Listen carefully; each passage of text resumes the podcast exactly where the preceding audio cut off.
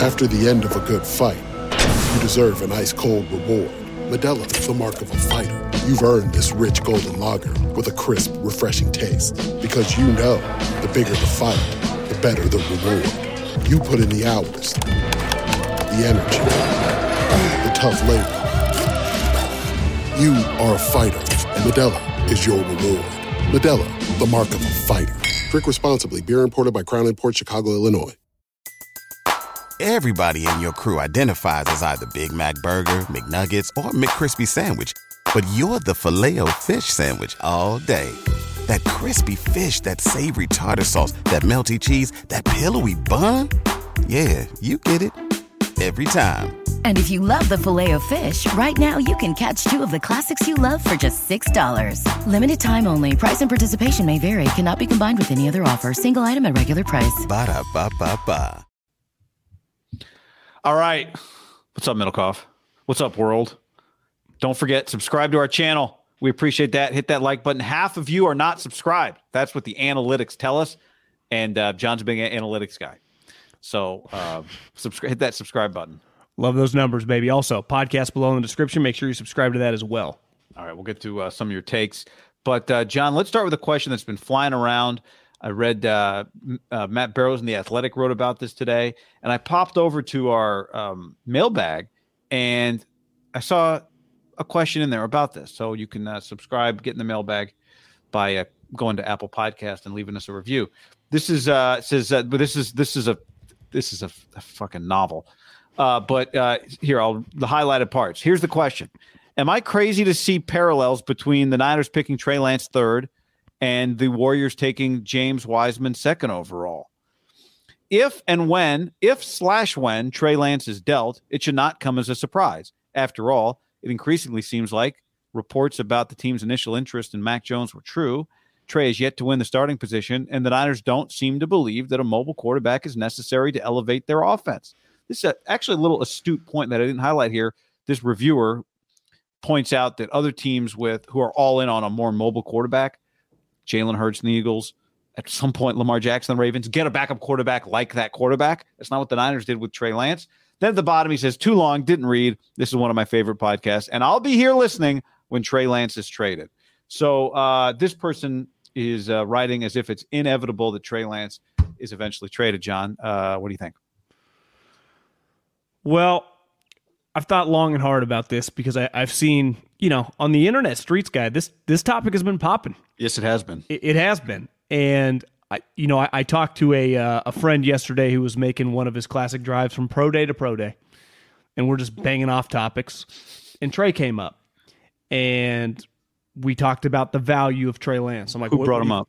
Uh, well, I mean, I did. We both kind of did. Just talking about draft picks and failed draft picks and you know, it's just this time of year is a lot about philosophical beliefs, guys that have just succeeded and failed, right? It's why Ron Rivera immediately brings up Purdy when he's relating to Sam Howell. You right. wouldn't bring up like Baker Mayfield. Like you bring up what's fresh, what's new, and what's worked if you want to go positive.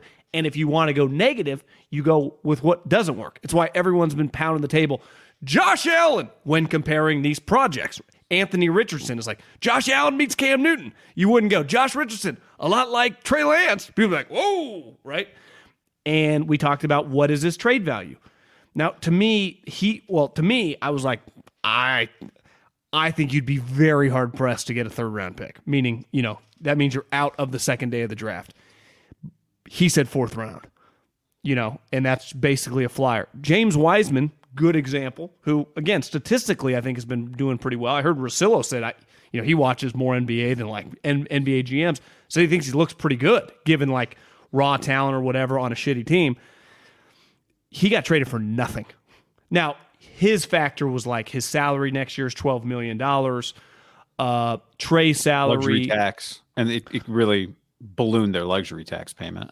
I, I think the complicated part with trading a first round pick is next year immediately at the end of you know the 23 season you got to pick up a fifth year option right so i don't think he's going to get traded this offseason like i think it's a non-starter given that i don't think they get a good enough pick like a fourth round pick to the niners given that they have 17 thirds isn't as important to me if they didn't have any threes i, I do think you would have to just entertain some options. But they have those threes. They're going to be able to get some cheap players. I do think in season, though, things are on the table, right? A lot like James Wiseman. They weren't going to give up on him early, uh, but when they gave up on him, his value was even lower. Like if Trey's value goes up, that means he's valuable to the 49ers. I, I think they're looking at this. This is either going to be a sunk cost, which they've already feels like they've pivoted down that street, or he finally hits and we benefit from that, which we've already paid for it.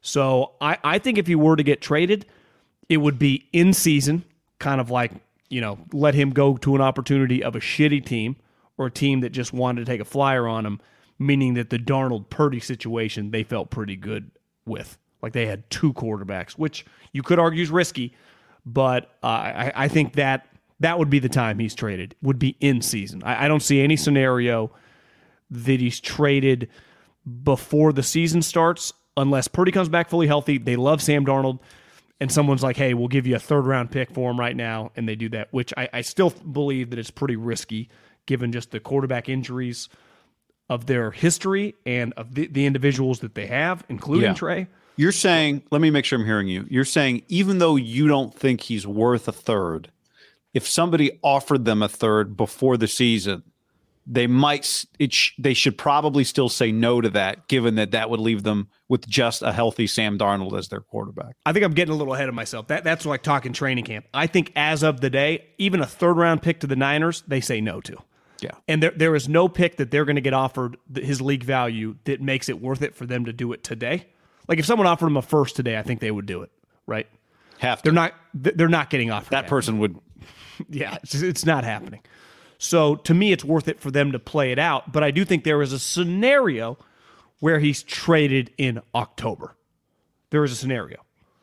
And, and that would mean to me his value is worse than it is even today, because that would mean he probably got beat out in OTA slash training camp. Purdy came back and he's like their third quarterback. So they're basically just trading him almost like you you get an opportunity, we'll eat the cost because they're eating the cost. They've already paid the big salary, right? They just kind of let someone else make the decision. Do you want to pick up the fifth year option? Do you want to work with this project? yeah. I think there's an October scenario where, let's say he beats out Sam Darnold barely, plays a game, looks good, not great, fine, but Brock Purdy, or just beats him out in can't, but then Brock Purdy comes back and Brock is better than Trey and Brock Purdy's the starter. The Niners are, you know, pleasantly impressed with Trey, but also think Sam Darnold's more than adequate to be the backup quarterback. Brock is humming along. Tennessee's quarterback gets hurt, something. Tennessee decides to pivot. Somebody that kind of likes Trey decides to pivot. And in that scenario, he's upped his stock a little, but Brock has returned and still looks better than him. Because I think if Brock, if we get to October, Brock looks good. November, Brock looks good. And Brock is no longer just the guy that played seven, eight games, but Brock is now definitely the guy that you're investing in moving forward. Now you start thinking about 2024, where Trey Lance then would be an expensive backup, which this this regime hasn't done it, but the organization has had has done it. It's okay to have an expensive backup. You've got a cheap starter, but then you factor in the fifth year option to it. I guess you could have a scenario where Trey is back, the backup quarterback in 2024, without having picked up his fifth year option. But that's a pretty expensive backup quarterback for you to have on the team if you don't believe in him enough to pick up his fifth year option. I see So- zero. I see zero chance that he would be back in 24 if he's not the starter slash fifth year option getting picked up. Yeah, because he he'd have to impress them enough to for them to think he's worth whatever that whatever his what's his contract going to be in year four, ten million dollars, Yeah. um, to be the backup quarterback, and that's probably unlikely that you can walk that line of being worth ten million dollars, but not worth being the starter. Yeah. I, I I saw I think he's the best uh, 49er aggregator. Uh that's actually a real human, not like a business. This is uh Akash. And Breer went on Rich Love might be the best in Israel though. Yeah, that's true. But he's you know, he's focused on national. Akash picks up everything 49er related and Yes, just keeps it right in my feed. Yeah, Albert Breer went on Rich Eisen. And obviously, you know, I, I was thinking about it today. The NFL is just running circles around every league for multiple reasons. But they have all these points throughout the offseason, combine, everyone talks. Then they just have this arbitrary owners meetings, but the coaches and GMs also have to attend. They all have to talk.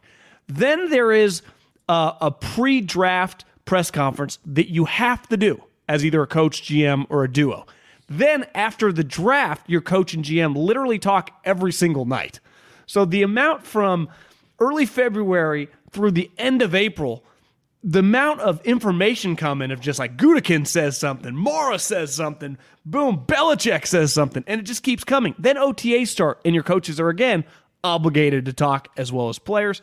I mean, the NFL, good business model going right now. But the Trey Lance, I would say, is a top three conversation coming out that, you know, he's not the starting quarterback, probably behind Lamar and Rodgers. And Breer basically paraphrased through Akash that the 49ers wanted 2022 as Trey Lance's kind of development year, as they were good, right? We're willing to sacrifice, you know, kind of their ceiling for the bigger picture. Clearly, that didn't happen. He got injured. They are not willing to do that in 2023, which they've laid out for us. You know, right? They haven't said those specific words, but it was clear through their words. And we'll play the best quarterback available. So his window was really those first two years. Jimmy happened to be on the team. He didn't get to start, even though he kind of did uh, for a couple games.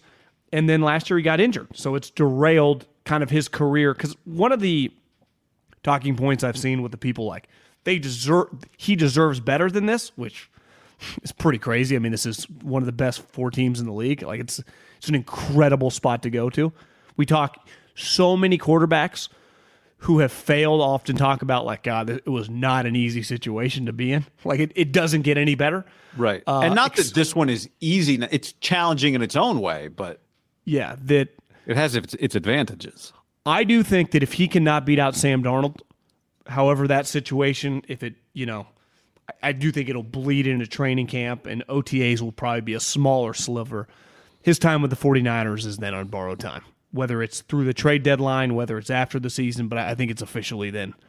It would be unofficially over at that moment. Yeah. Now he might stay on the team, but but you he he wouldn't be back in 24.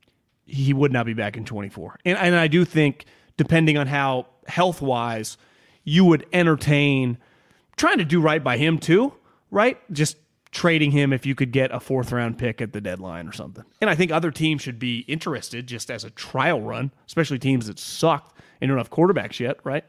Quarterbacks are assets. Yeah.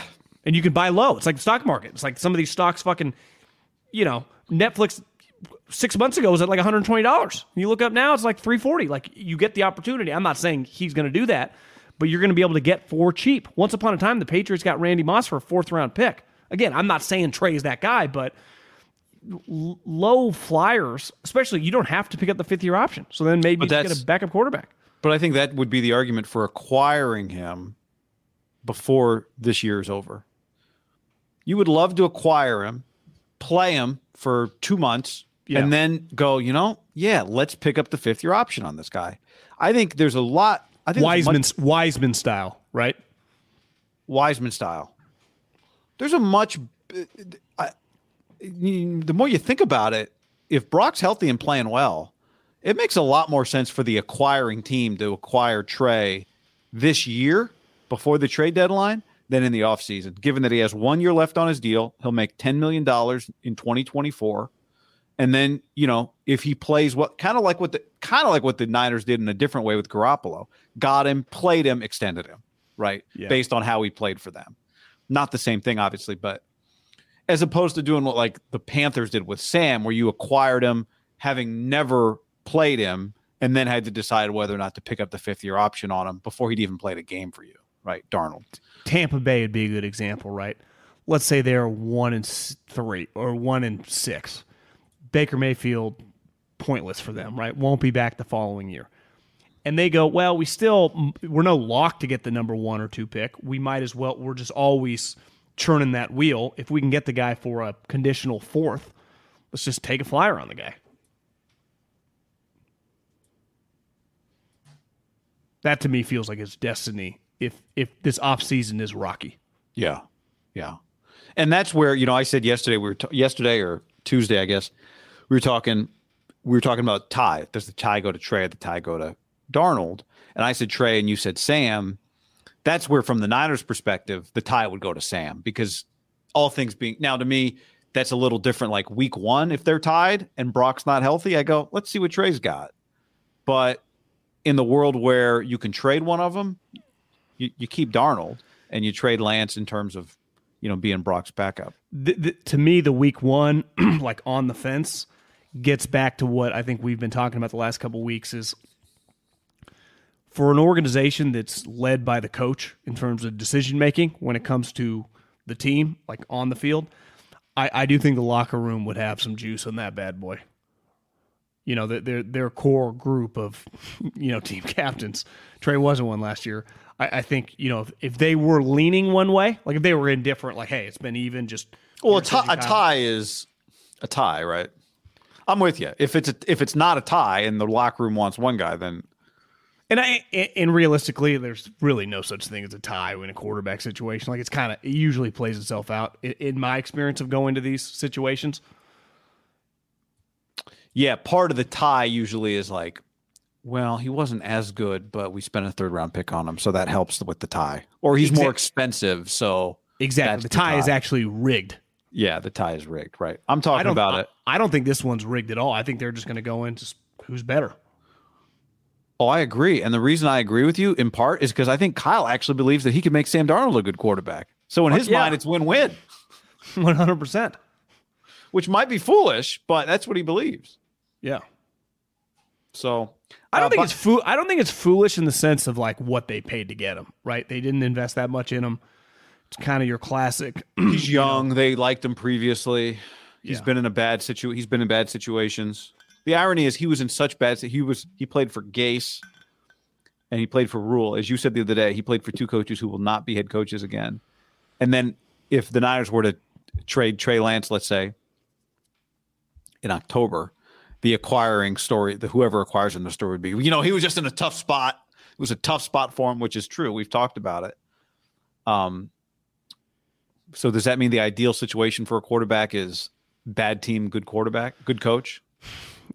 Yeah, I mean, I, I just think usually in the NFL, good team, bad team, the creams just historically rose. There, there have been outlier instances like a Rich Gannon.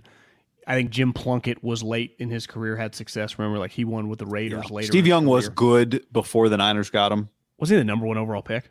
Yeah, but uh, he was number one, and then he got traded because the Bucs had the number one. I think they had the number one pick again, and took Vinny Testaverde from yeah. Miami.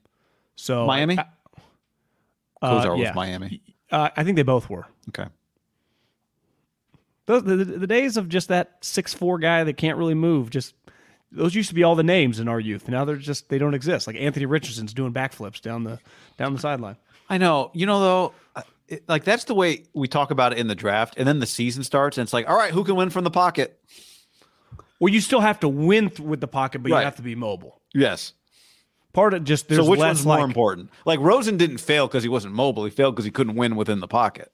I, I think in 2023, and this is what they were going for with Trey Lance, you have to be able to do both.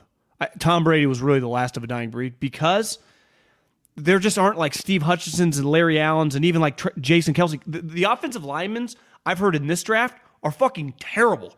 Yet the D linemen, like, there are just a ton of pass rushers. So See, you're just constantly running around. I don't agree because if you took a quarterback and gave him the reverse of Jared Goff's skills, so made him as good a runner as Goff is a passer from the pocket, and you made her as you made him as good a passer from the pocket as Goff is a runner, that quarterback would be a disaster. That level of of thrower would be awful. There's that guy doesn't play. But Goff has maximized his talent, yes. and he is like average. Well, I'm just saying, but he can he can play. Like if you are a Goff level what Goff is as a runner, if you're that as a thrower, you cannot survive. Agreed. No, I, am not diminishing that. Like you have to be able to play from within the pocket. I, am just saying Goff that can. guy is not dead yet because I'm watching Jared Goff.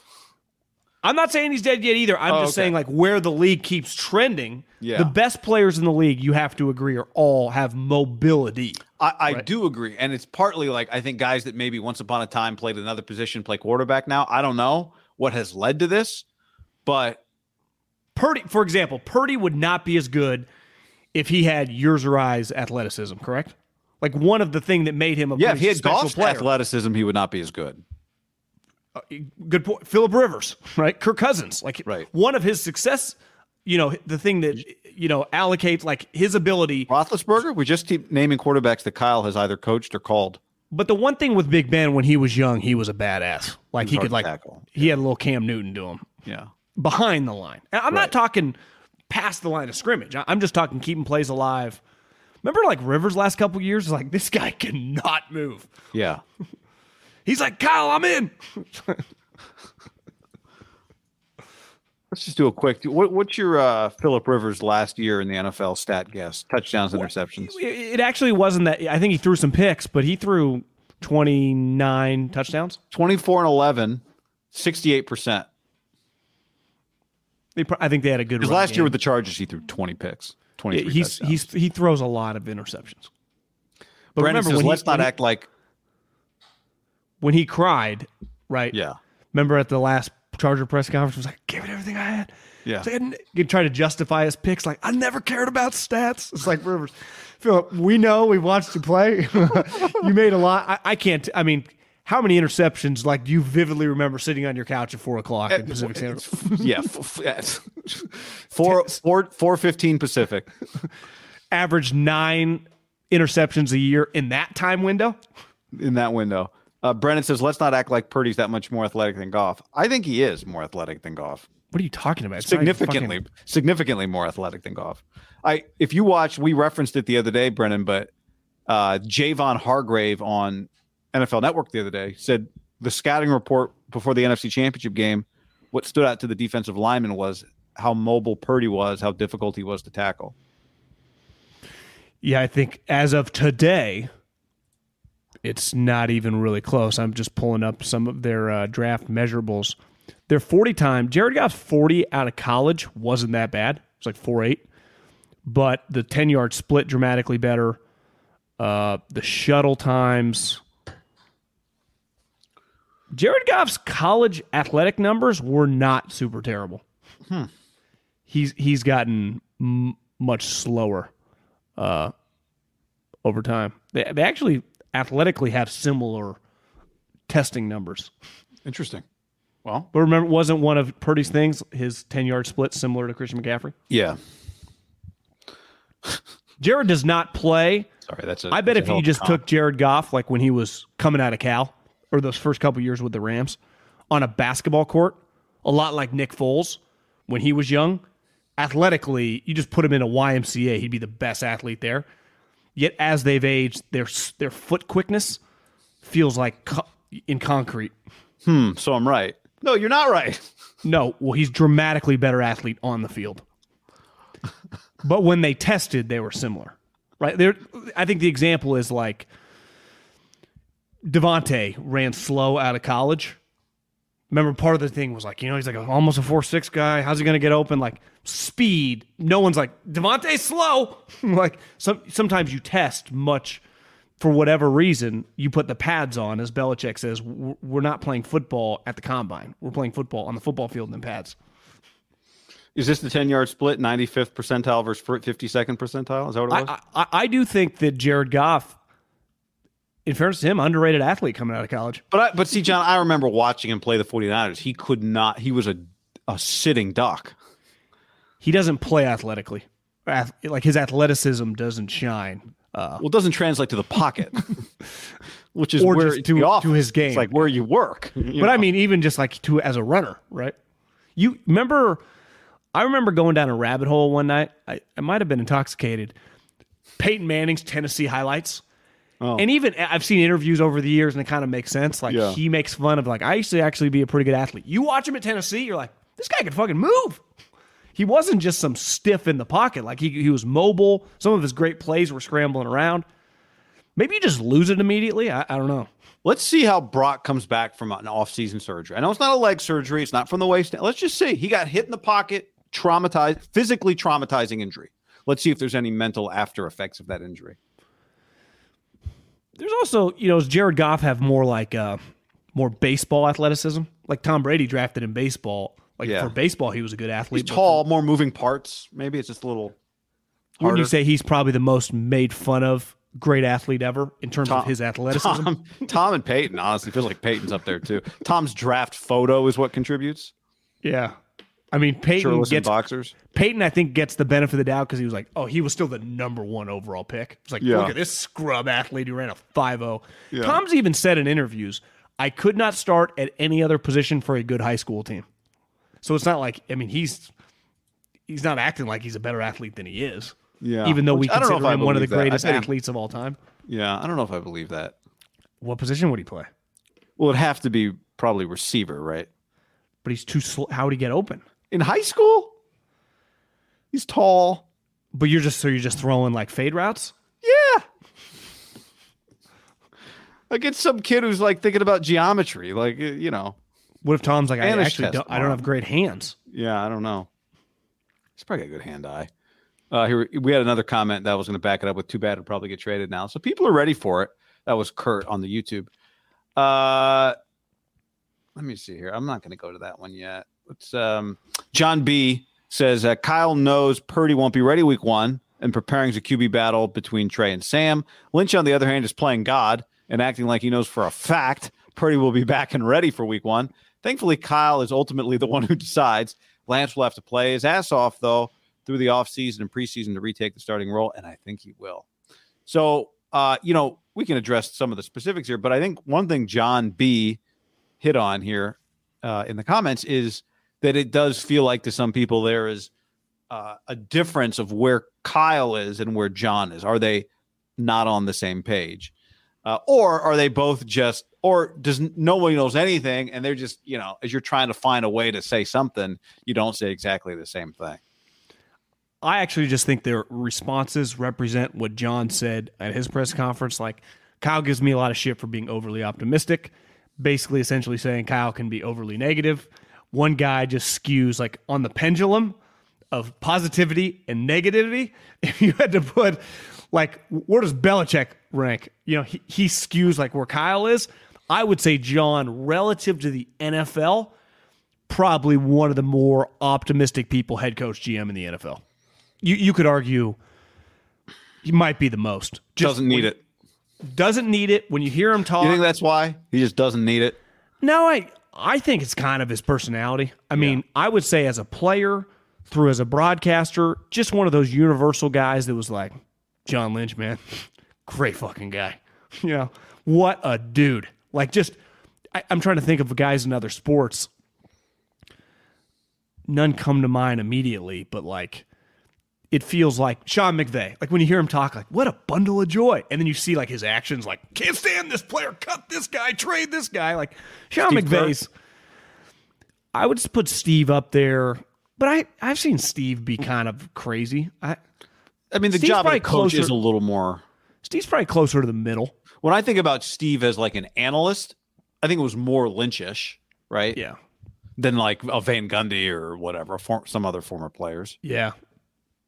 Uh, He would be closer to the Steve model for sure. trying to think of a baseball guy since you mentioned baseball, not Boch. Very sneaky negative. Not Boch. Um, feels like everybody I, I've never met him. I don't know if you've ever talked to him, but like all the people that worked with Aaron Boone when he left playing at ESPN, they love yeah, the guy. I, that's a good one. I have like met Boone. I mean, I, I've heard. I know Coward. These people that know him, just people I don't even know that I just follow about baseball stuff. You ever hear them talk? They fucking love Aaron Boone. Uh, I think Again, another John doesn't need it. Shambi introduced me to Boone one time, like on just like pregame, and he was very cool. Like the kind of guy that is very cool to you. Like I had somebody the other day tell me that a mutual person introduced them to Stan Van Gundy, he, like looked at him and just like looked away and started continued talking to the person he was talking to. Stan's an elitist uh, douche. I, I, I uh, remember a story a scouting buddy told me within the last couple years at a pro day. He's like, bro, I met John Lynch at the pro day. What a fucking badass. Like, just loved him. Just started talking to him. Was very, Yeah. very nice. I've heard similar things about Mike Tomlin. Like, if you just meet him, he's just very cool to you. Thomas Dimitroff, I- yeah, I had a similar situation when I was a scout, met Thomas Dimitroff, couldn't have been any nicer. Actually, twice. He didn't know me, just very uh, the Stan Van Gundy types. they try to like portray this, but then you meet them when the camera's not on. They just like won't give you the time of day. And then you meet a guy like Mike Tomlin, just start talking to you. If you start talking to him, doesn't act like he's any better than you. I'd be interested in McVay, what he'd be like. Feels like he'd skew Tomlin. Might just yeah, I think so. you. I think so. One time I was doing a basketball game with PJ Carlesimo, and he introduced me to Bill Rafferty because Bill was there for national for the that day. Like there was a we were doing a game and there was a national TV game, and uh and he introduced Bill as he said, "Hey guy, have you ever met Shithead?" And that's and Bill Rafferty just started dying laughing, and you know they just started talking shit to each other. It was Yeah.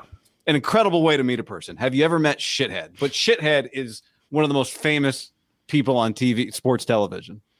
That was a good one. Not a shithead or this shithead, just shithead. Yeah. Was he cool? He was so cool. He was exactly what you think. Yeah. Uh, let's see. Next up, John. Uh, oh, here we go. This is from another John. This is John Wynn. A lot of people named John, maybe named after you. Two top three QBs and pick 262 sensation. I might be batshit crazy, but I'm excited about the Niners quarterbacks. I agree. you know? You got two guys competing who, Oops. you know, it, it just your two backups were now this is the way the NFL works. Like if you just start looking around, a lot of backup quarterbacks can skew be former high picks. It's the it's the way it happens. Right. I mean, Goff was trending that way till he resurrected his career. Carson became that. It, it happens fa- fast. But like both these guys are still young. I, I like that. I would be pretty, and I think it's why Kyle's bullish on Sam, and also bullish on Trey about the guy. Uh, I think the scary thing is, and I don't know, you know, they've talked about how he's kind of come back, like he's almost cleared now. Is even if we come to the grips with, you know, he's never going to be as mobile as I think people had hoped. If he could work on the throwing, not just the mechanics, but just become a more fluid thrower, just become more comfortable at the NFL speed, he hasn't really been able to do that. Yeah. So it's like that's why you said like let's see how Purdy comes back from this injury. You know, it, I I feel pretty good about his as long as he's healthy, like his natural throwing ability. As long as he can keep his legs, like if you told me he had shattered an ankle, I'd be like, oh, that's kind of concerning. Again, it's obviously concerning ripping your elbow, but if you just tell me the elbow ultimately comes back to 100%, I don't think he's going to forget how to throw. No, I'm not worried about him physically. I'm just interested to see does he have the yip? You know, is he not the yips, but like is he is he antsy in the pocket? Is he you know that type of thing? Just the mental aspect. Would you say the Niners fully healthy? Not the best, obviously, not the highest paid, the most unique. I mean, they have two third two third overall picks within a two year span, and then the greatest Mr. Relevant that will ever play. I mean, Nothing like it. there just isn't Nothing there like isn't it. a group like it. Yeah, but the problem is this isn't Kyle Shanahan's running back room. It's you. We need a quarterback. But this is how a lot of position rooms look. Right? Yes, Like a former high pick who sucks At other high pick. but at other positions, At other positions, yeah. At positions where multiple guys get to play. Butcherbox.com slash ham helps you make good decisions. Last night I was thinking about ordering out, and then I reached into the freezer, grabbed some ground beef, and all of a sudden it was homemade taco night. With ButcherBox, you don't have to worry about what's for dinner. ButcherBox is offering all of you your choice of weeknight meal essentials. You get peace of mind with ButcherBox because it's high quality meat and seafood you can trust. You get the ultimate convenience because it's delivered right to your door with free shipping as always and you get the ultimate customization. Your customization might be, I don't know what to do. Send me the good stuff. And they send you the good stuff, curated. Right now, go to butcherbox.com slash ham and use the code ham, and you'll get either three pounds of chicken thighs, two pounds of ground beef, or one pound of premium steak tips for free in every order for a year plus $20 off your first order. Sign up at butcherbox.com slash ham and use the code ham to choose your free offer and get $20 off. I'm going to give you the same advice I gave my buddy who just called me recently because he was getting a vasectomy. He just came from the doctor. They said, they told me I got to shave. I said, gotta get two. More like it. and I sent him the Lawnmower 5.0 from Manscaped. It's going to be the MVP for him and for you this March. Go to manscaped.com and use the code HAM to get 20% off and free shipping. Get the Performance Package 5.0 Ultra, and you'll be the Cinderella story of March. The Lawnmower 5.0 is strong until the last stroke with a battery that lasts the entire tournament, a waterproof design, and interchangeable skin safe blade heads that guarantee smooth ball handling every time. To top it off, the performance package throws in two free gifts Boxers 2.0 and the new toiletry bag. So get 20% off and free shipping with the code HAM at manscaped.com. That's 20% off and free shipping. Manscaped.com, code HAM. When things get hairy, make sure to call on Manscaped in clutch time.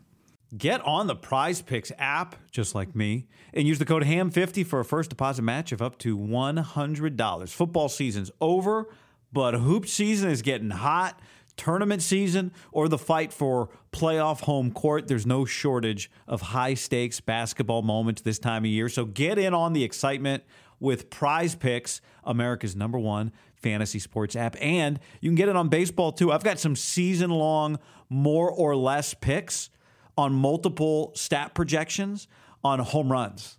Uh, not off, not feeling great about Shohei less than 38 and a half right now, but I put that one in the app just because I wanted something to root against with the Dodgers. Prize Picks offers injury insurance so that your entries stay live even if one of your players get injured. So hoops, somebody leaves in the first half, no problem. Injury insurance. And on Prize Picks, you can win up to 100x your money with as little as four correct picks. I love it. It's download the app today. Use code HAM50 for the first deposit match of up to $100.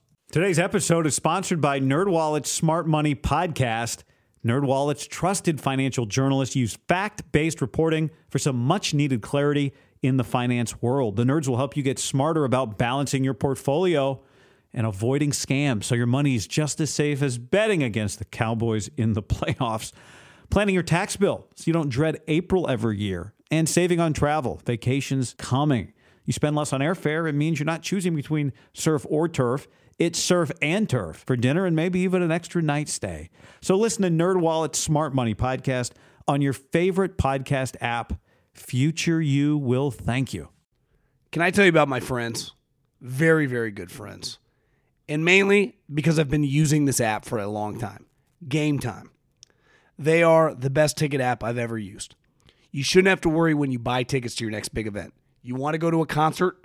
You want to go watch Steph Curry and Klay Thompson and Draymond make a little playoff run? Well, that's where you use Game Time. You just download the app on your smartphone and you can search any event concerts, comedy shows, games, pro and college. Search by price point or search by where you want to sit at the venue. It gives you sightline on the app. And uh, it's really easy. Buying tickets in seconds with like two taps. I cannot recommend it enough. And here's what we're doing for you. When you use the promo code HAM, H A M, you save $20 off at checkout. That's promo code HAM at checkout and save $20 to any event. Download the Game Time app now. Say goodbye to your credit card rewards. Greedy corporate mega stores, led by Walmart and Target, are pushing for a law in Congress to take away your hard earned cash back and travel points to line their pockets. The Durbin Marshall credit card bill would enact harmful credit card routing mandates that would end credit card rewards as we know it. If you love your credit card rewards, tell your lawmakers hands off my rewards. Tell them to oppose the Durbin Marshall credit card bill. Everybody in your crew identifies as either Big Mac Burger, McNuggets, or McCrispy Sandwich. But you're the filet fish Sandwich all day. That crispy fish, that savory tartar sauce, that melty cheese, that pillowy bun. Yeah, you get it. Every time. And if you love the filet of fish, right now you can catch two of the classics you love for just $6. Limited time only. Price and participation may vary. Cannot be combined with any other offer. Single item at regular price. Ba da ba ba ba. Uh, this from uh, Apple Podcast Review. Thank you. Five stars. Leave a question. Helps the podcast. From Rude Boy Rudy. One critique is you guys, uh, best Niners show and objective opinions, but one critique is you guys have the worst adjectives for injuries. Not every injury is a shattered leg or a shattered ankle. To shatter literally means the bone burst into a million pieces. Lance's ankle was dislocated, far different than shattering a bone. As someone who's torn both ACLs, Jesus, proper injury description is important for athletes. Get better with the injuries. Wasn't it a compound fracture? Ah, uh, let's check the tape. I thought the bone was sticking out, if I remember correctly. And I do think if we're going to go compound fracture, we're not doctors. I think shatter, it's okay to use shatter, especially after Fractured remember fibula ligament dislocation in the ankle. So we did have a break. Yeah, I mean, shatter would, I guess, if Tiger Woods falls under the his ankle exploded in the uh, car crash, I think shatter's okay. You know, shatter pulls in the hopes and dreams that also were broken in that moment. Yeah. I, I just think simple bone break doesn't do that play justice that everyone was watching was like uh it, it was if you've the Kyle Shanahan, John Lynch era, that's probably one of the more jolting just moments, right? When it one The when he went The down. You mean the that I'm just game? saying. I'm just saying of their era, that individual play is one of the more jolting, negative feelings you have. Like when he's down, you expect him to get back up. Then he doesn't get up, and they go over to him. And once you realize what it is, you, you immediately goes. That was a crazy Kyle Shanahan, John Lynch era moment, correct? yeah. So it deserves. I, I don't. I guess I'm defending myself, describing it with like a powerful, the word shattered. Yes, yeah, I understand. You you are not in the emergency room trying to instruct the surgeon how to repair it. No, You're saying the moment you're adding a little dramatics to the moment. Yeah. I'm adding So a if little- the same injury happens in an off-season workout that nobody sees, it's just a dislocated ligament and a or whatever, uh, broken fibula. Yeah. Like remember when Crabtree had an Achilles injury in training or in uh, OTAs? You just say that. If like someone rips their Achilles i- in week seven against the Philadelphia Eagles, and it's one of the top six players, I think we would describe it a little bit differently. Uh, next up, John. I'm telling you, man, this is crazy. Another John, John Shoop. Name of the day. Trey Lance takes it to excre- extreme, says John. Some are saying he never got a chance and the coaches screwed him. Others are saying he sucks because he can't play when the Niners wanted to play him and their coaches know football. One, Trey was given a chance but kept getting injured finger, knee, ankle. Two, those injuries also probably mean the coaches don't know what they have and they clearly have whiffed repeatedly in their QB evals, even with Brock.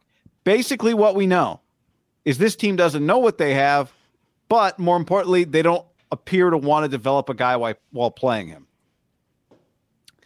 Uh, you know what it makes me think is is not to always go back to the draft with Trey, but you know, I'd love to know from Kyle Shanahan today, Kyle, was he more work than you thought he was going to be? Right? Did you anticipate? Did your scouts say, "Hey, this is the mold, this is the clay, this is what we need"?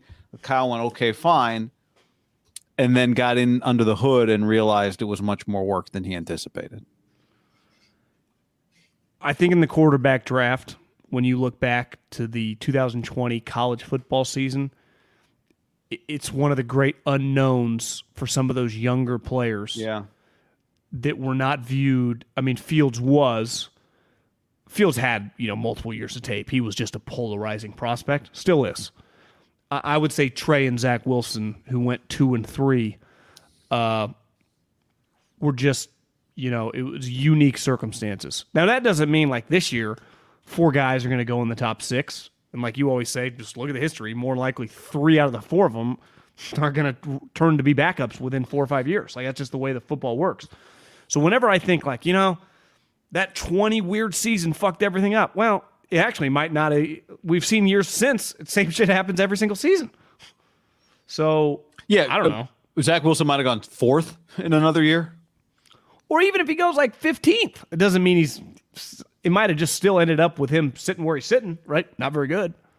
If you, like can't, there's two parts to quarterback play, right? The person, which is very important, leadership, knowledge, understanding the offense, being the teammate, all that crap, and then there's just like fundamental aspects of your game. Zach Wilson like can't complete a wheel route, a slant, like the basic football stuff.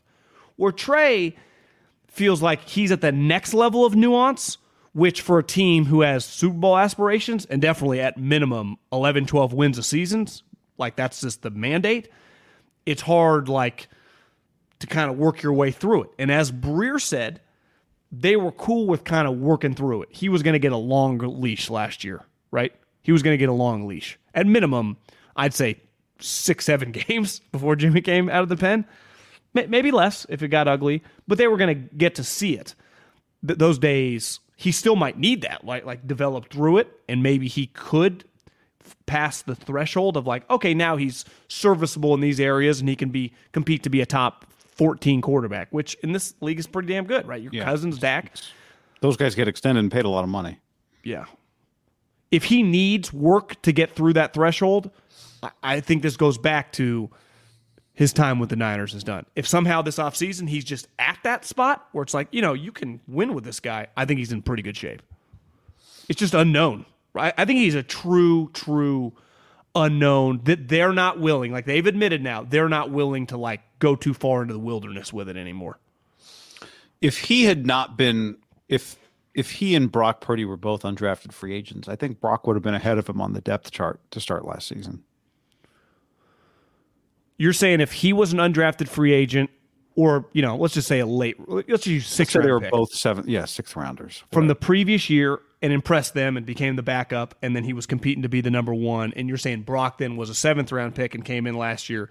You think Brock beats him out? You're saying based on the camp, and or at least my, po- my point being Brock didn't have to actually get into a game to make them feel like they had something. We know that because they spent money on Nate Sudfeld and replaced Nate. Now the stakes are lower with the third string quarterback, but yeah, I think even before he played, if the stakes were the same in terms of where they were drafted, I think Brock would have been ahead of him by the time they got to week one, based on the pre based on the offseason. Preseason. Do you know what? Do you know what I find funny is like the people, and this gets back to the internet and people that defend Trey. It's like, guys, the evidence now. Let's just use the two guys in charge. One guy's a Hall of Fame defensive player who played against all the best quarterbacks and good quarterbacks and every type quarterback. And one another is the offensive play caller slash head coach who now has six playoff victories under his belt over the last four seasons. Those guys are telling you. So it's like, well, this is un like ha- haven't they built up enough equity now to be like, yeah, they, they know something? Because that's what I struggle with the guys that are like putting their flag in the ground. This guy's really good. Like, how are you? What are you basing that off of? Not a sixty percent passer and his in his time with one of the best teams, and then the two guys in charge whose resumes. Kyle's resume shorter. He's only six years as head coach, but in the last four years, six playoff victories, multiple division titles. And John Lynch, even if you question like what's he, you know, his role as a GM, like if Kyle as a player, super, super high level. Even if you wanted to argue, like, is he really Hall of Fame? He was a fucking stud on one of the best defenses ever. Saw all these players at the time. Favre was in his division, played against Young, played against Aikman, knows exactly what it looks like. You and I go to these practices. He sits from the big picture view back where safeties sit, just farther back now, right? That's but he's comfortable. That's how he sees the game. These guys are telling you that. Like they're telling you that. Not you can be like Middlekauff, if you don't know what you're talking about, Haberman, or you hate or this guy, that guy. Okay, th- that's your. Pro- but those guys, you're just saying that John Lynch and Kyle Shanahan are fucking nuts on this one. Then that's what you're saying. These guys I think don't. I think shit. I I think that people who are saying that are saying using two ingredients. One, we haven't seen enough yet to discount him. Is the main ingredient. no one's discounting him in the No, sense no. I, like, well, I'm just saying if cutting somebody's. I, I think if somebody says, I think I still think he's promising. It's two ingredients. One is we haven't seen enough yet, and the second ingredient is hope. But I all I would understand if someone's like, yeah, John Lynch and Kyle Shanahan have not earned that I should just blindly believe that they're right about what they see in a quarterback. I mean, well, I mean, Jimmy turned out to be a starting quarterback in a lot of wins, and Brock Purdy, seventh round pick, fucking turned out to be okay. Yeah, I mean, uh, you know, Brock. Pur- They drafted Brock Purdy in the, at the last pick of the seventh round, so they they they rolled the dice a couple of times that somebody else was going to draft him. It's good market value. Well, they nailed it, and they got a little. I said the other day they got lucky, and someone's like, they didn't get lucky. Brock, blah blah blah, and Niners, this and this. They didn't get lucky that he was. That once they got him, they worked with him and it worked. They got lucky that they didn't draft him earlier, and he didn't get drafted by somebody else. That's luck. My my problem when you use the word hope, Yeah. I understand when if you're the Panthers, you're the Bears. You know, when I was doing the Raiders post game, like you had to, you know, hold on to that. That's all you had, right? You're just team sucks, always drafting high. Hope is you might as well be the the franchise motto. There's no fucking hope with this team. This team's fucking kicking the shit out of people. This this is a fucking machine. I mean, what are we talking about? Hope? And I, I, you're right. I mean, I, I I do agree. Like that's, but how hope? What, what the fuck are we hoping for? This team's fucking showing up week one, planning on beating the fuck out of whoever they're playing. Hope, and they've proven they can do it with everybody. So like, this guys either good enough or he's not. And again, all for hope. If I'm the Texans and I see a little bit out of uh, who was a Stanford quarterback, Davis Uh, Davis Mills. Mills. Like if he has some moments like that, I, I understand clinging to that as you're not winning games. This you if you're watching this, listening to this, you watch 49ers, hope. I mean, they're they're curb stomping teams. What are we talking about? This ain't about hope. This is about trying to get over the hump and win those last couple of playoff games. Yeah, but the problem is it's not they don't really have solidified other options, right? We think Brock will be that. He showed that he sh- he could be that, but you know, you're not exactly dealing with full glasses across the board here. Everything's got a, everything's a little off. Brock looked good, but he's hurt and he didn't play that much. Sam Darnold's been on 3 teams now. So, you know, you kind of these recipes are all missing an ingredient. Well, listen, I, I can nitpick on individual games, an individual play call by Kyle, or like a a decision on a fourth down to punt or whatever. I, I do think he he's now earned the right. Th- three playoffs, four years, averaging two playoff victories in all in all three of those seasons. you know, like I I, I- do think like, Oh, I feel pretty good about like he can make who his couple quarterbacks are. Returning Purdy, Darnold, if it's Trey, like he's kind of proven it. Now we can nitpick him, like can he win the big one? Oh, that's for sure. Yeah. But, like can he win me 12, 13 games and kick the shit out of Mike McCarthy in the second round? Pound Pete Carroll in a in a big game? Like I, I think he's earned that right. A hundred percent. But we've we've established that he can do that. You and I agree on that. Not everybody agrees on that, But- but, but you I- and I agree on that. But I think the word hope when it comes to sports fans, right? Like you you have a child, like you hope he's really successful and finds love, and like hope is a powerful feeling. But I think as sports fans, like if you're a Yankee fan, you're, you're not hoping to be good. Like you're just it's like we better fucking lock this down so when the ALCS comes, we don't get rolled by the Astros. Like there's the Niners aren't in the hope business now. They're- They're in the win the Super Bowl business. Uh, I don't think hope I part of their vernacular. Besides Well, but it's just elbow. they just they you hope not to get hurt. yeah. But they're in this position not because they are hoping so much about Trey. They're in this position because they they have no other option but to be in this position. Like if you're a San Francisco Giants fan, you just like hope we're competitive. you know. I, I yeah, just- I mean, I, but, but I have a hard time with what you're saying about with the, team. hope. I yeah, what you're saying about the team, I agree with. I understand a fan saying when there was so much hype that leads up to a prospect getting drafted and then being developed and all of that, that a fan goes, I'm not. Why, why should I throw that all away based on a game and a half that I've seen? Now I'm not in the meetings with the coaches. I'm not at all the practices with the players. I'm not in the locker room with all of them. I just find it easier to pivot when 10, what they win this year, 13, 23 wins and four playoff victories the last two years. Like usually when you do that, your franchise is set back because you've drafted, you know, the wrong guy, right? You have taken player X who's not your quarterback. You've sucked those couple years. Like we're nowhere farther from where we were a couple years. That that's not the case here, right? When they made that trade, they were drafting 12th. They were coming off the bad year. And I would say it's been Trey's career is one of the most unique things we've ever seen through like two years, clearly, even based on his backstory, based on where he's drafted, based on the trade. But then the two years that came the moment he was picked have been pretty incredible, right? I mean, Yeah. the two NFC championship games sucked, but beside the Eagles, Chiefs, you know, the Packers, who have been wildly successful, would gladly trade those couple years, given their last two years, right? They didn't even make the playoffs last year. So it just shows you like they are they're in the upper echelon right now. I mean, their their quarterback situation, I would say it was somewhat unfigured out long term. But like if you told me Sam Darnold's their starting quarterback for 17 games, even if he's not quite as good as he was the last six games, but he's not as bad, like they're winning double digit games. I feel very confident saying that. But I, but I think it's fair to say that either the Niners screwed up the evaluation or the Niners screwed up understanding their own situation with Trey Lance. Well, I think they knew the situation last year. They were But I mean, when they it. drafted him, like they either made Yeah, a they made a mistake. mistake. They made a mistake. So, so like then it's fair to say they don't get blind confidence that this time they're getting it right. But you make mistakes in the draft, right? Yeah, but they did it with one of the big. They did it in a in a two in a three for one first round pick trade, right? I so think they did it on a different level than I think philosophically, right? If we just took a step back and got the top 10 living general managers in a room who were, you know, alive, whether it's Polians of the world, Ozzie Newsome's to the guys working right now, does trading a lot of draft assets to move up and get to a spot that's where you don't control the draft a good idea? Like if you, if you just take that overwhelming, it's a flawed premise yeah. to attack that way. It's just very risky because your options are immediately limited, right? I, I- think they Yeah, philosophically you're, I painting like yourself them into it. You're painting yourself into a corner. Yeah, philosophically, I, think everyone has to be on board with like, God, they took a huge swing, cool with it. But when you really look at the swing they took, it was like kind of a flawed.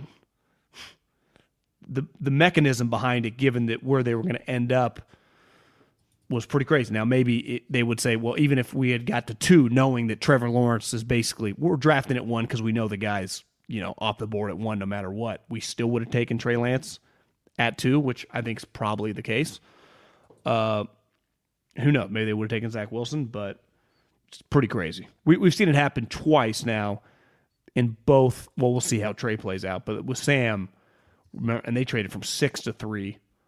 Not on draft night. Like uh, if you do that on draft night, completely understand it because you have specific. Like they did it kind of open minded. Then they argued through the players. I, I do think it's fair to say that Kyle was very much smitten with the New England quarterback, right?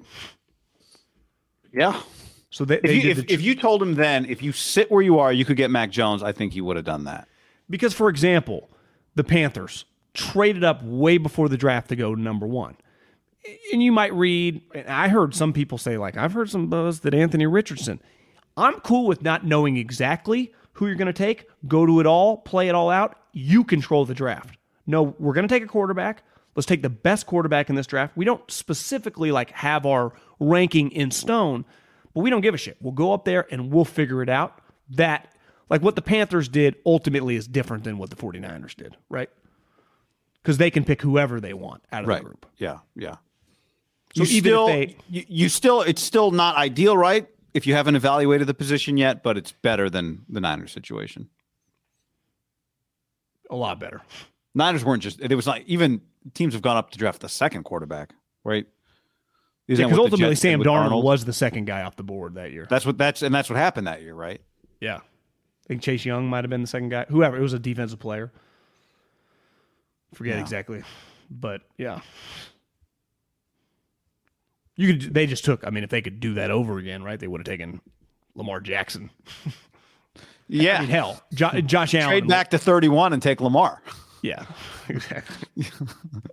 Take Josh Allen a few years before. Yeah. Here we are. Here we are. Can't wait to see how it plays out. Anything else to add here?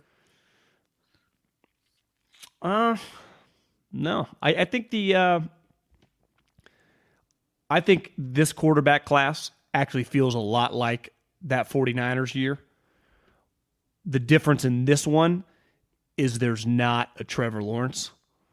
Like even as shitty as Trevor's rookie year was, I, I think everyone's going to throw that away. With the, he's going to age pretty gracefully. I think it's fair to say, Yeah. right? I mean, he had a pretty legendary four picks in a playoff game and then come back four touchdowns and win the thing. Like that was pretty legendary early career moment of just like, God damn, this guy is unfazed. a lot of guys would have gone in the tank. Most years when you draft these young quarterbacks, I actually think drafting quarterbacks for the most part, beside the Lucks and the Trevor Lawrences, is a lot like NBA prospects. You're just kind of keeping your fingers crossed. You really are. Injuries, um, talent development. It's just so many unknowns, you know? Like Yeah. one Congrats one, on you get three meetings and you get to throw the guy on the whiteboard a few times. That's very different than when you get thrown into the fire during an NFL season. And, and I think the difference is like in, in college football, I had a, I talked to a buddy yesterday. He's like, you know, some people I know really like Will Levis, and one thing they do to defend him is like Rich Bisaccia. Am I saying his name? No, that's that's the Raiders. Who's uh Scangarello? Scangarello. I don't think he's highly thought of in football circles by a lot of people. And they say if Liam Coen, your Jewish brother, who's actually now back at Kentucky, would have not left the Rams and just been his coach back to back years, they're like, I, I think he would might be the number one overall pick. Because based off the year with Liam, he was really highly thought of. He had all Yeah. that Josh uh, uh, Allen momentum kind of coming into his year. And he's like, what if it was just like Rich's kind of stinks? He's been fired by the Eagles. He was fired by Stoops. Kyle kind of shoved him to the side. What if he's just awful? And unlike in basketball, where the most part, like you the scheme doesn't limit like your athleticism. Like you can kind of see things. In football, it's hard, right? Like Will Levis might just be good if he just gets Doug Pederson or Kyle Shanahan or Sean McVay, right? He might, just, but he also just might be bad. Regard, I don't know. There's just so many variables. And back to the Trey thing, you can't even make up the amount of variables, right? It's not just like one thing. It's like 15 different things. It's crazy. It is crazy. Uh, by the way, Matt, our buddy Matt from Pink Onion Pizza says, "Is this the opening day pod?" Yeah. Here's a baseball question for you, John. We kind of talked about it today. More likely to be traded by September in year. Th- this is year three. No, this is year four for Joey Bart. Joey Bart or Trey Lance. Joey Bart not starting on opening day for the Giants in place of a journeyman Rule Five draft catcher. So that's Is it one of those like righty lefty things? I think it's one of those. Uh, it's coming to an end things. Yeah. Baseball's hard. Baseball is hard. I mean, played the big leagues. Got 11 big league homers, man. That's uh, here's a little uh, programming note for everybody on the way out the door. Green Glassville says, I was cracking up watching Jamarcus Russell highlights and lowlights last night. So if you're looking for something on YouTube, that sounds like a fun video to watch. I do think it's pretty legendary to have one of the great baseball seasons of all time. Make the Yankees pay you like 150 more million than they already wanted to pay you, which was like 220 million. Come back in your first AB for the Yankees as team captain and hit a home run to dead away to straightaway center. That's pretty just like if you were in the yard, that the opening it was worth it right there. Like Judge hits a opening day home run, you're sitting there. Like even if they had lost the game, that was like it's all worth it. I was watching. It was awesome. and then Cole is just just mowing down Giants. I mean, Spider- just spider mowing them back. down. And then uh, Judge struck out in his next couple ABs, but he did what they came to see. Well, I get one for four with a bomb. I mean, I'm good. Yeah. How about Volpe wearing? Uh, he called Brett Gardner to ask him if he could wear eleven. New Yankee shortstop. He looks sweet. Yeah, it looks good. Giants even Walked in his first AB. Looks just just looks like he belongs, John. Yeah. I see a lot of uh we were talking about this yesterday. It feels like a lot of teams, maybe it's just I don't even know if all these guys are top prospects. They, every team wants to put out like you made the squad video. So it's hard to tell like is this guy the next like Derek Jeter or Alex Rodriguez? Obviously the Cardinals guy is. Like he's a 20 year old. But I, I saw a bunch of Volpe, he might be, but you know, I'm sorry, the Angels or. This guy just might be a scrub. They just need to fill the 25th spot and he's crying for his mom. Which I love that video too. Like I, that video, seven years in the minors is an awesome video. But I'm just so tired of the like. Well, man, this is a tough one. you know, you've done everything right, and uh, you know it's days like these that sitting in my chair carries a lot of weight. But um, we're gonna have to take you with us to San Francisco. Ah! It's like I just fucking. I don't know. Imagine if every big thing that happened in your life, that's how people delivered the news to you, you know? Like, uh, well, your wife, um, she gave birth, and uh, it's not always easy to tell you this, but uh, ooh, this is a tough one, man. Baby's all good, everything's fine. Congratulations. like, what the fuck? Like, just it's not your day. Like, you didn't make the big leagues. It's not your information to fuck around with. Just tell the guy made the big leagues and let him enjoy his lifetime of hard work. This is not your fucking moment for because your your your your your 22 year old social media manager tells you it's going to get two million views on the internet. Like, just let the guy enjoy the moment. Stop fucking with people's future. I mean, this isn't so stupid. What is the baseball manager? You know, in football, you're scheming all week, right? In basketball, you're actually not at the office that often. Shoot around, go home, come back for the game. They, they don't have to do that much. The baseball manager, it does feel like, is at his desk throughout the year Oh, for a lot. What is he doing? what? Like, he's not setting the lineup at a lot of teams. What's he doing, guy? Like, Yeah, so baseball manager's like doorman. Like he's just got to be there in case you know at the of the building in case a package gets delivered. what he's gotta be time? What time is he showing up? I mean, Noon? two? Yeah, one. What time do you think Well, a guy like Bob, like a guy like Bob Melvin? What time do you think on average he's there throughout the year? I'm 11? trying to remember. Like I would for a seven o'clock game, I used to get to the park at like at least by three, two thirty. He'd be there already, I think. Some guys get there like around lunch, work out. Well, you meet with the GM, maybe you know some or like that organization. Like you meet with the GM, you set the lineup. But you agree they are at their desk, sitting there doing I don't, you know, going like- through la- you might be going through like last year's last night's like minor leagues like you know going through reports on guys you might be writing you know individual meetings with your own players that are up or down, like mentally. yeah i mean that's i don't think it's a big amount of your time you're not out there hitting ground balls or uh, early work you're not doing that It'd be really easy to get super fat, either as a baseball player, definitely as a baseball manager. Like you're you just, just part of the fat, oh physically fat yeah physically fat. i don't know these guys hours in the dugout just you know eating a candy bar or something How as a Turkey player sandwich. do you stay skinny? Especially if you're a I mean, backup. just, you, it's probably a lot of just like natural good body types because you see it all the time like yeah, I I get like guys. dudes hit 30 and they're not they're not skinny anymore No, you know see because you're right you're not burning 700 calories in a baseball game probably I feel like Bochy got to the yard at like 10 a.m. yeah He was there all day, like live there. Literally, i mean what it's a great place to just Yeah, stuff happens and before you know it the game starts you know? Yeah. Or you start hearing that ball, and you're like, you just walk out to BP. yeah. Uh, was you just sit there just He's back. I mean, he's i know he's co- coaching the rangers. Are they playing right now? Degrom pitching, or is he already injured? uh, i thought he was already hurt. Let's check in on the rangers. What we got here? Rangers are trailing. Verlander got hurt today Who started for the old Bochies? We got uh, Aaron Nola against Uh, Are they playing the Phillies? E. Oh no, I don't know who that is. Rangers. Who pitched? Ra- Ragans, Burke. Somebody named. Uh, no, that's a bullpen. What the fuck? No, Degr- De- Degrom started. Well, what is going on here with the? My Your ESPN.com acting weird. No, I'm on my MLB.com. Here we go. I'm just. DeGrom I'm not, went about I'm not in baseball shape yet. Degrom got shelled. Seven Ks though in three and two thirds, five earned. You see the guy from Sac, Rhys Hoskins. The Yeah, first hurt. t- you see him tear his ACL the way he did it. I didn't see how to do it.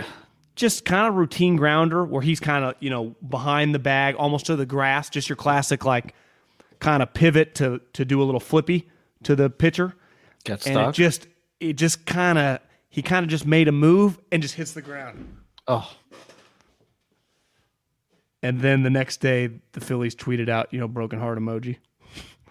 it was bad. Yeah, thanks for the broken heart. Again, a man's real life, and we're going broken heart emoji. Well, it was like he had tweeted something, you know, they.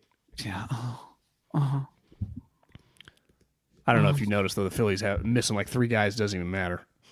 Well, they got Trea. Their top of the order is Turner, Schwarber, Realmuto. JT was our catcher in the WBC, wasn't he? Yeah, I mean they got the top three hitters were in the WBC: Turner, Schwarber, Realmuto. And if Bryce was healthy, he would have been there. Yeah, and Rhys was Rhys there. Well, because Goldschmidt's there, I, I think Oh, he yeah. might not have made the team, but so their top four hitters would all be. I mean, they would all be like top six players. JT might be about like eight or nine, but yeah, I mean, Bryce, Trea Turner would be one or three. Schwarber could easily be like five. Yeah, I mean they're pretty stacked. They're gonna be good. Let's see how's uh what's uh Scherzer doing today? Checking all the old Mets. Might watch the Mets after this here. Got a lot of base. I mean, it's- why not just start in the middle of the day, opening man. day? Remember when they used to do it like uh, a single Thursday night game? It's like uh, a single Monday night game up against the national championship game. no, the one the one year they started in Japan. Remember? Yeah. Oh, yeah. They've done that a few times. Oh, Scherzer hasn't taken the mound yet. Scherzer against uh, Mets, Marlins. All right. That's your uh, hot stove. That's your hot stove. Thanks for hanging with us, everybody. BetMGM has an unreal deal for sports fans in Virginia. Turn $5 into $150 instantly when you place your first wager at BetMGM. Simply download the BetMGM app and sign up using code Champion150. Then, place a $5 wager on any sport. You'll receive $150 in bonus bets, regardless of your wager's outcome. And if you think the fun stops there, the King of Sportsbooks has plenty of surprises in store. Check out daily promotions, same game parlays, live bets, and so much more. Download the app in Virginia today and get $150 in bonus bets instantly from your first wager. Only at BetMGM. BetMGM and GameSense remind you to play responsibly. See BetMGM.com for terms. 21 plus only, Virginia only. New customer offer. Subject to eligibility requirements. Rewards are non withdrawable bonus bets that expire in seven days. Please gamble responsibly. Gambling problem? Call 1 800 Gambler. Promotional offer not available in Washington, D.C. What's so special about Hero Bread's soft, fluffy, and delicious breads, buns, and tortillas? These ultra low net carb baked goods contain zero sugar, fewer calories, and more protein than the leading brands, and are high in fiber to support gut health. Shop now at hero.co. Everybody in your crew identifies as either Big Mac Burger, McNuggets, or McCrispy Sandwich. But you're the filet fish Sandwich all day. That crispy fish, that savory tartar sauce, that melty cheese, that pillowy bun. Yeah, you get it. Every time. And if you love the filet of fish, right now you can catch two of the classics you love for just $6. Limited time only. Price and participation may vary. Cannot be combined with any other offer. Single item at regular price. Ba da ba ba ba.